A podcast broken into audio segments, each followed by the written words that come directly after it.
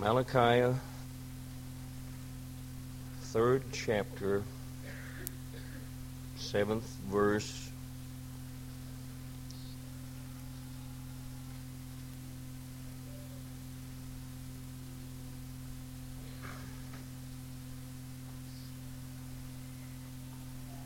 When the pages quit flipping, I'll read.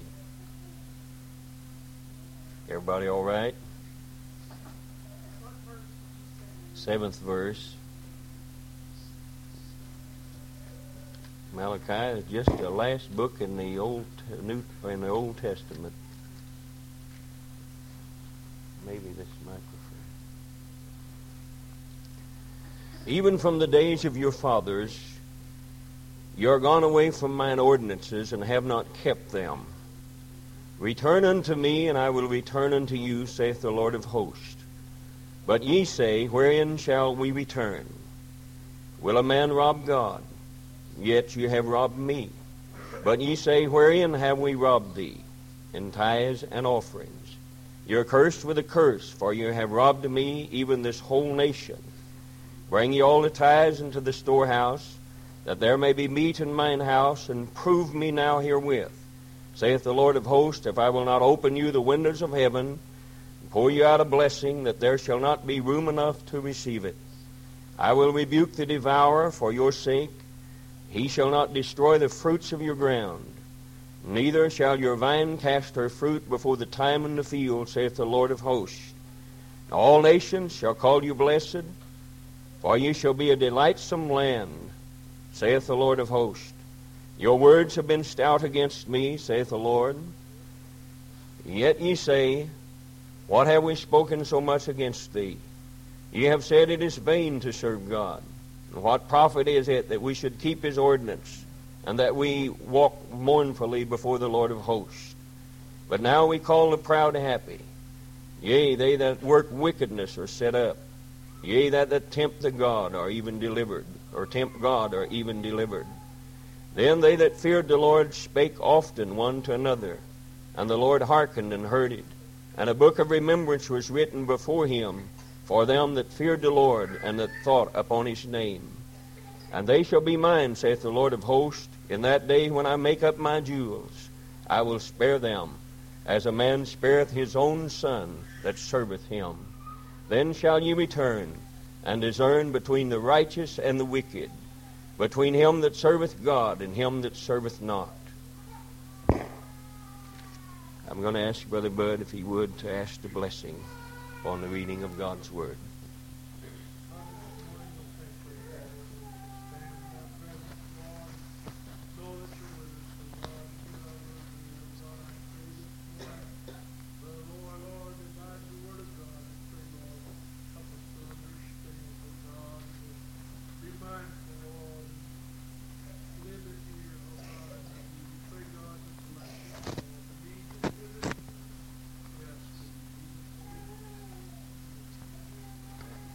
Praise the Lord. You may be seated. Now, I'll bet you thought that I was going to preach on tithes and offerings, didn't you? How many thought that? Well, you're wrong.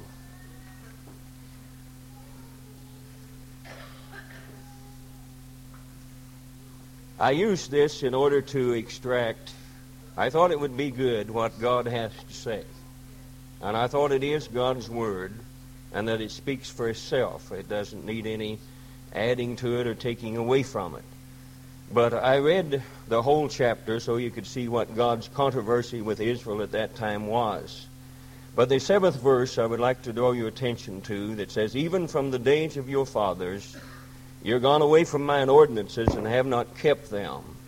Return unto me, and I will return unto you, saith the Lord of hosts. But ye say, Wherein shall we return? And I couldn't help but be caught and fascinated by the plea that seemed to be upon the lips of Almighty God as he stood and looked at a rebellious house of Israel from every point, from every standpoint. They had done just almost everything imaginable to their God. They had uh, cursed him, they had robbed him, they had disobeyed his laws, They had walked against his teachings. They had lived under the covenant of God and prospered because God was still uh, willing and able. And yet, in spite of all of this, I was fascinated by the word return unto me, and I will return unto you. And uh, also, I was fascinated by their answer when they said, Wherein shall we return? Now, the danger that they faced then and we face today is not necessarily departing from God or departing from God's laws, although this is bad enough, and we should keep ourselves in close enough contact with God that we could do everything that He asks us to do. But the danger comes when we become like Israel of old, when we can transgress and trespass God's laws and be disobedient to his laws and do the things that we know that is contrary to what he says, and still somewhere, somehow, our heart within us dictates to us that it's all right. And to hear the pleading voice of God here that says, Now, in spite of everything that you have done, in spite of all the misery that you have put me through, and God is a God of healing. He hurts just like you and I, we can hurt him like we can hurt one another. And after everything he says that you have put me through, after all the disobediences, after setting up idols when I was your God, I led you out from under bondage from Israel, and I opened the Red Sea, and I gave you bread from heaven and water from the rock, and gave you the cities at uh, your request, and all of this. And still you turned and set up idols and other gods and turned from me and robbed me, he says, this whole nation and spoke evil against me. And in spite of everything that you have done, God says simply, if you will return to me, I will return to you. And this is beyond human imagination. I stopped long enough to just ponder over the statement of God and then look up some of the other places where he had said, Often return unto me, for I have redeemed thee. Then another place it says, If thou wilt return, saith the Lord, return unto me. And then another place he says, Return every man from his evil ways. I stopped long enough to ponder those words and tried my best to enter in to the feelings of God as he stood on occasions and said, Now, children, you're mine, and I have dedicated you to me. I have given my life for you, and you have walked away from me in your ways and your desires. But I'm not ready to cast you off yet. I'm not desirous of rubbing your name out from the Lamb's book of life. Everything that is within me, he cries out, and then, and he still does. Everything within me cries out for your return. And if I can just find one way, one chance, and you're going to return to me, then just as swiftly will I run and find you. And the danger is not in departing from God so much. The danger is departing from him so much and so long that we would stand and say, as they said, Wherein shall we return? Why, God, we've never been away from you. We've never done any of these things. What have we got to repent over? I thought of this and I thought of lives, my own. I thought of lives in the congregation and lives in other places that I have been that set relatively in the same danger.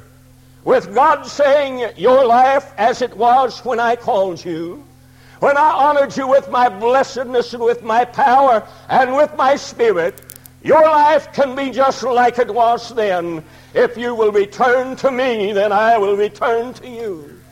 And oftentimes we get the answer, and we have to be truthful. Oftentimes we give God the answer, well, what have I done? What have I got to repent over? What have I got to come back to you for? Actually, in other words, if we haven't become an adulterer or adulteress, if we haven't murdered anybody, or if we haven't committed any of the heinous crimes that the world commit, we're just very apt to think, as Israel thought, I really don't have any place to go back. I really don't need to return to God. And they said it, wherein shall we return? God, what in heaven's name have we done? And yet a whole list of things God had against them. But he didn't cry out to them that they might recognize these and that he might damn them by that. But he recognized that and cried out in that area simply to challenge their heart and get them to come back to Him.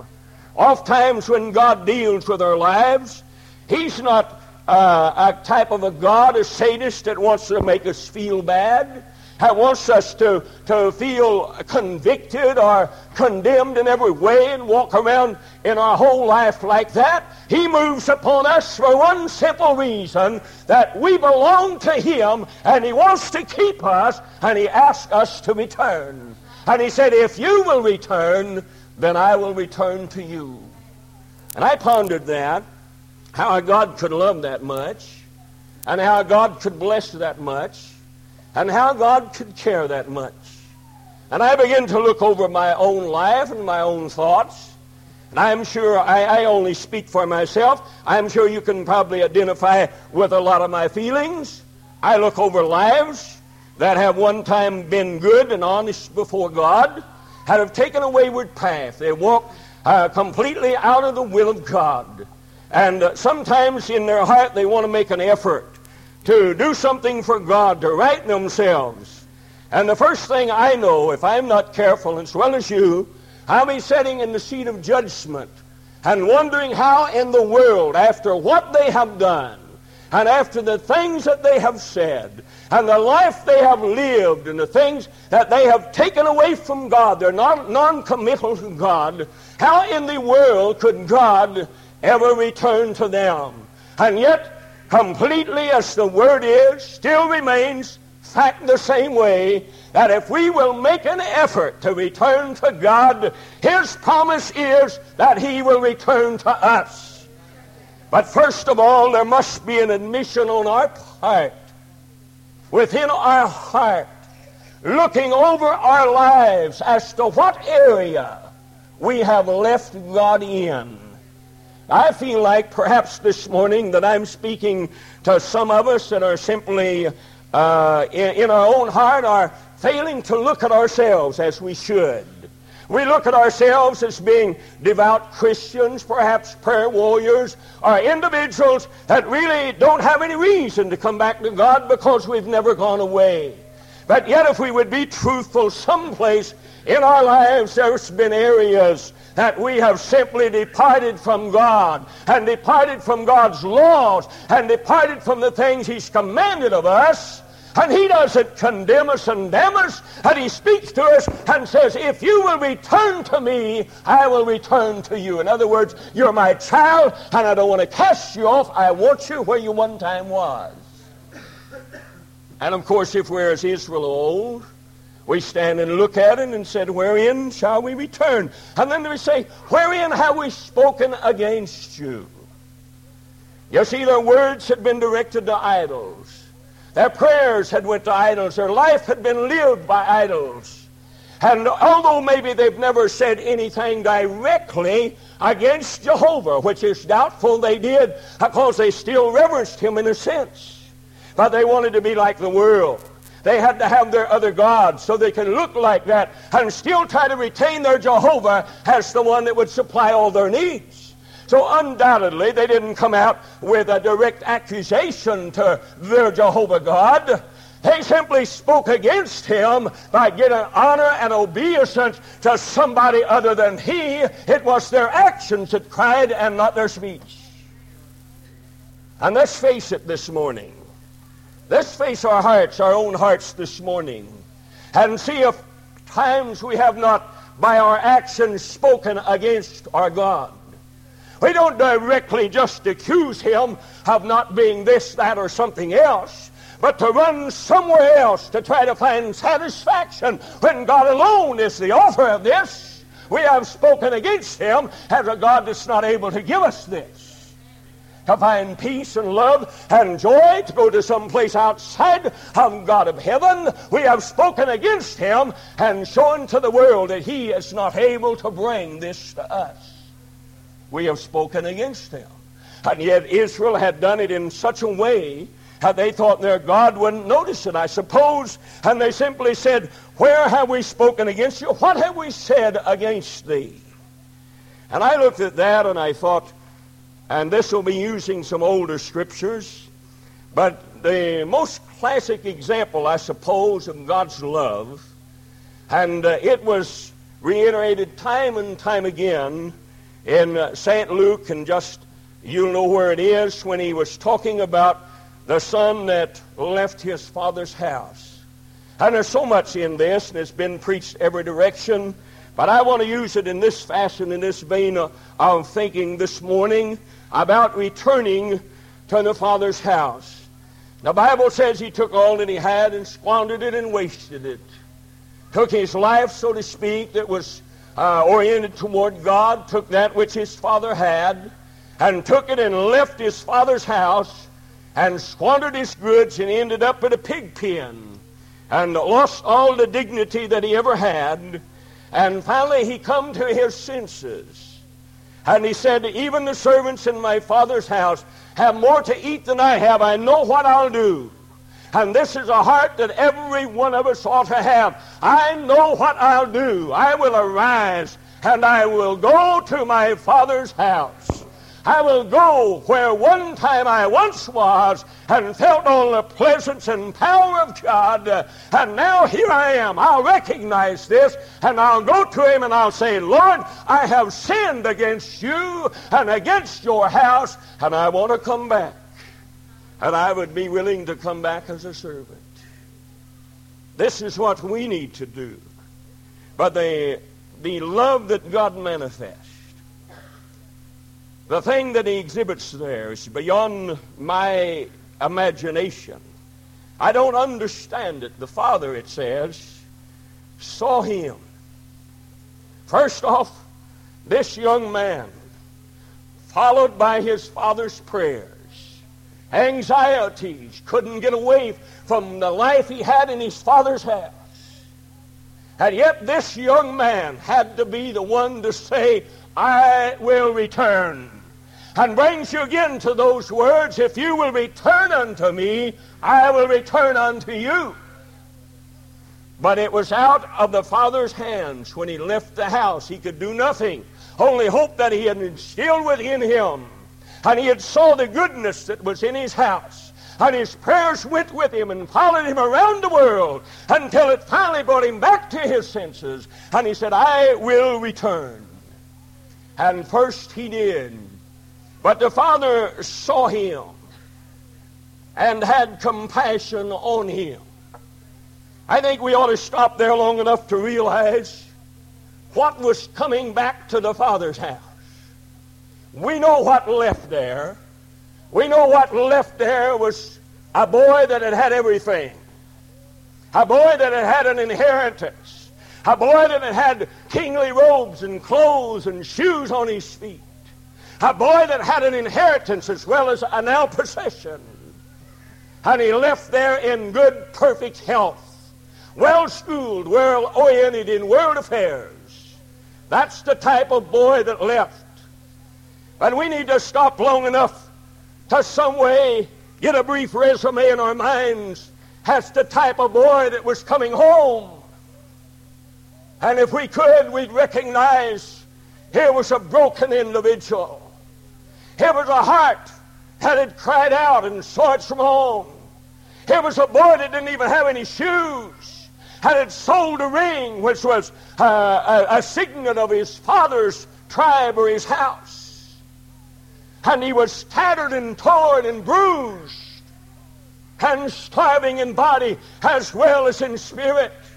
There's no wonder when that father saw that boy and his heart moved with compassion on him This wasn't the same boy that left. That the heart was crying out. And it said the father saw him a long ways off and had compassion on him. The father had to feel a move in his heart because his boy was coming home. Now, I, I don't know oft times why I'm dwelling on these subjects of return, except for one thing now. What we need to recognize is this. Is when those that have left the Father's house crowned with glory and righteousness and honor and dignity and all of these things, whenever they begin to return, we don't need to expect them to return in the same way they went. They're going to be ragged in a sense. Their righteous garments going, are going to be gone.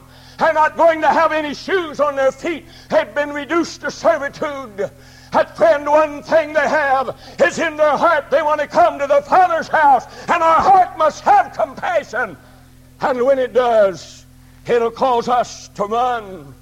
It said first his heart was moved and he ran and he fell on his neck. In other words, he threw his arms around his neck and he kissed him much because this son had said, I will return.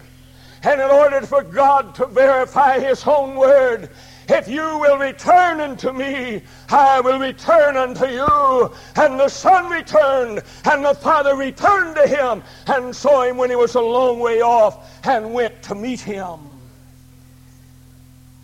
I think there's a lesson in that.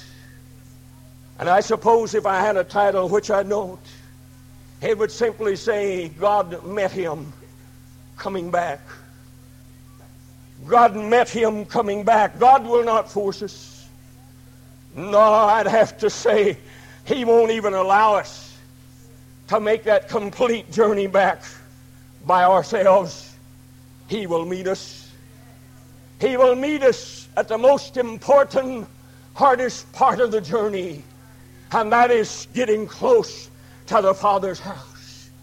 Now, the easiest part, and most of the time it's been preached opposite, most of the time we say the easiest part or, or the hardest part was for him to recognize and say, I have sinned.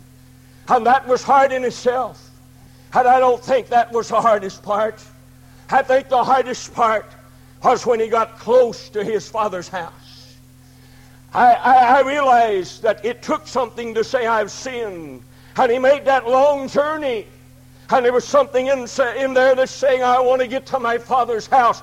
But the closer he got to his father's house, the more he recognized his, his inadequacies the more he recognized his failures, the more he looked at his dress and saw how it was. The more he looked at his hand and saw he didn't even have a ring there, and he wasn't any shoes on his feet, and he was wondering, how can I approach my father in a shape like this?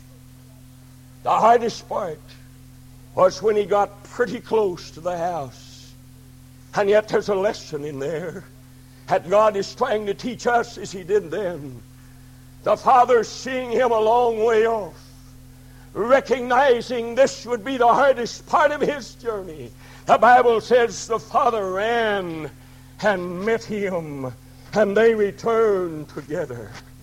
Hallelujah. God will not even allow us to make our journeys back by ourselves. The psalmist David, another good example, of somebody that departed from God's laws and what God had in store for him. Came crying more than once as he says, Purge me with hyssop, and I shall be clean. Wash me, and I shall be whiter than snow. Had you ever recognized who this was that was talking? This was the King of Israel. This was God's anointed individual. This is one God says will be king. This was God's son. And yet David departed from God's laws and recognized it. And he said, If you'll purge me with hyssop, I'll be clean. If you'll wash me, I will be whiter than snow. And God, according to his word, threw himself around his neck and kissed him and washed him and made him clean and set him in a rightful place and authority with him. He says, Create within me a clean heart O God, a clean heart, O God, and renew. Not to make new, but renew a right spirit within me. O God, help us to recognize this morning how that cry is not to the ones only to it we didn't see it. We was born in it and we didn't recognize what we had. And the world is filled with individuals like that time and time again. David left his father's house through the lust of the flesh. Time and time again he acknowledged his sin. And this is what you and I need to work on. I'll set yourself up if you want to, like Israel of old, and say, Wherein shall I return, and where have I spoken against you? The Bible says, In so much as you have done it unto the least of these little ones, you have done it unto me. And let me stay here long enough to qualify that statement. Anytime you speak against the least of God's little ones, you have spoken against him. Now say, Wherein shall I return? and say it with a truthful heart. We can't do it, can we? But we need to recognize it and say, God, yes, yes, yes, I want to return to that place. Time and time again, David acknowledged his sin and began his return, only to find God meeting him as he came back. Right at the hardest portion of it, God will not allow us to come fully back without his accompanying us.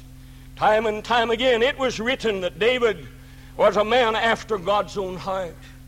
I looked at that and I thought, what was the difference between David and Cain? Or you say, well, Cain was a murderer. So was David. He didn't actually do it by his own hand, but he gave the command and his blood was upon his shoulders. What was the difference? Looks like sometimes God is a respecter of person, but that's not so. A difference simply remains on the one thing God is trying to get in our heart to, in this day and hour. Cain slew his brother, but he made no effort to return to his father's house when he left. He's always the same way all the evil that he had done. He was only sorry because he didn't get the blessing. He wasn't sorry had he counted his birthright as nothing. And for that reason, he made no effort to return. God would have been there if they'd made the effort to return. He would have been there. He was bound by his word that he would. And the same way with Judas, who made no effort to return at all. Now, I have an imagination sometimes, and if this imagination would allow me this morning, I would like to say with all of these that's represented by Cain and Esau and Judas, and there's many, many, many more that I won't have time this morning to get into, and I would imagine after they had did that evil in God's sight, after the since they'd left the Father's house, I would imagine how we could see Almighty God and the Father in a sense standing, waiting and watching, keeping the bells of doom from ringing their last toll until finally he looked down an empty road and saw no one coming. And then there was no hope. And as long as God's eyes straining to see somebody come back, and there's somebody coming down that road, brother, He'll go out to meet them. Whether you like it or I like it, He'll still be there with His power and with His presence, and He'll have compassion because He sees that unsightly thing that's been away from Him and knows that it needs Him more than it ever needed Him before in the history of His time and His being. And He said, I'll go to meet Him. And he did. Perhaps this morning an empty road is about all he sees on some of us. Oh, you haven't killed anybody. You haven't been an adulterer or an adulteress. what about it? What about some of the areas that was one time yours? You've allowed the lust of the flesh, the mind of man, to draw you from them. God is not pronouncing doom and judgment on you. He reaches into your heart simply because He's looking down that road and He wants to see you. He's watching for you. He's waiting for you. And all He wants to do is catch a glimpse of you. And brother, He'll run to where you're at. And He'll help you complete that last hard phase of that journey, coming back into his house, under the hatred, staring eyes of the servants, and especially his elder brother, who had been in the house all the time, had never left. But let's be careful here. Sometimes, in a sense, you can stay in the Father's house and still be out from under His rigid rules and desires that He has for your heart. And the hardest part of this was for him to face his father. And his father made it easy for him. He led him to know who he was and what he was. And then he had to come and face the household. The people that he left, he had to look them in the face. He had made his brags. He'd said, if I can ever get out of this, if I can ever get my freedom and get out from under these rigid laws that's in that my father has imposed on me, if I can ever get what belongs to me, I'll take control of it and I'll make something out of my life. He spoke it to the servants, he spoke it to his brother, he spoke it to the households. And he had to come and face them and say, I was wrong. How could I do this? You can't by yourself. I can't by myself. And you remember this if you want to return, He'll run where you're at and have compassion on you because you're weak and beggarly. And He'll bring you that last mile or two, the hardest part of it. He'll walk right along beside you and let everybody know that you belong to Him. Hallelujah. And you're His. And nobody else dares have any word to say about it. Hallelujah. Hallelujah. I can remember times that I have left my father's house. I can identify with it. Pride at times, especially in my early ministry. Pride at times whelmed up. I left my father's house thinking perhaps in myself I could accomplish something, only to find myself a complete idiot and a failure. And I had to begin that long, torturous journey. It wasn't hard for me to say, I have sinned. I have sinned. I have sinned. I want to go back to my father's house. I had to begin that long, torturous journey back. I realized I would have to look in the faces of the household of faith and admit to them that I was wrong. I would have never been able to do it by myself, and neither will you. But I found as I was coming back from this long road, so to speak, where pride had took me and, and in a sense humbled me, as I was coming back, I'd feel the Father's hand. And I would feel that compassion and that love. I am hear him whisper in my ear, fell on my neck, took me around the neck, and the Bible says he kissed him much. And he invited me back. And he said, If you'll return to me, I'll return to you. And he's never failed. I remember uh, times that I was discouraged and walked off from God, even with the words of God ringing in my ear, that the only chance I had was through Him. And yet discouragement would cause me to put down the rod and walk away from Him.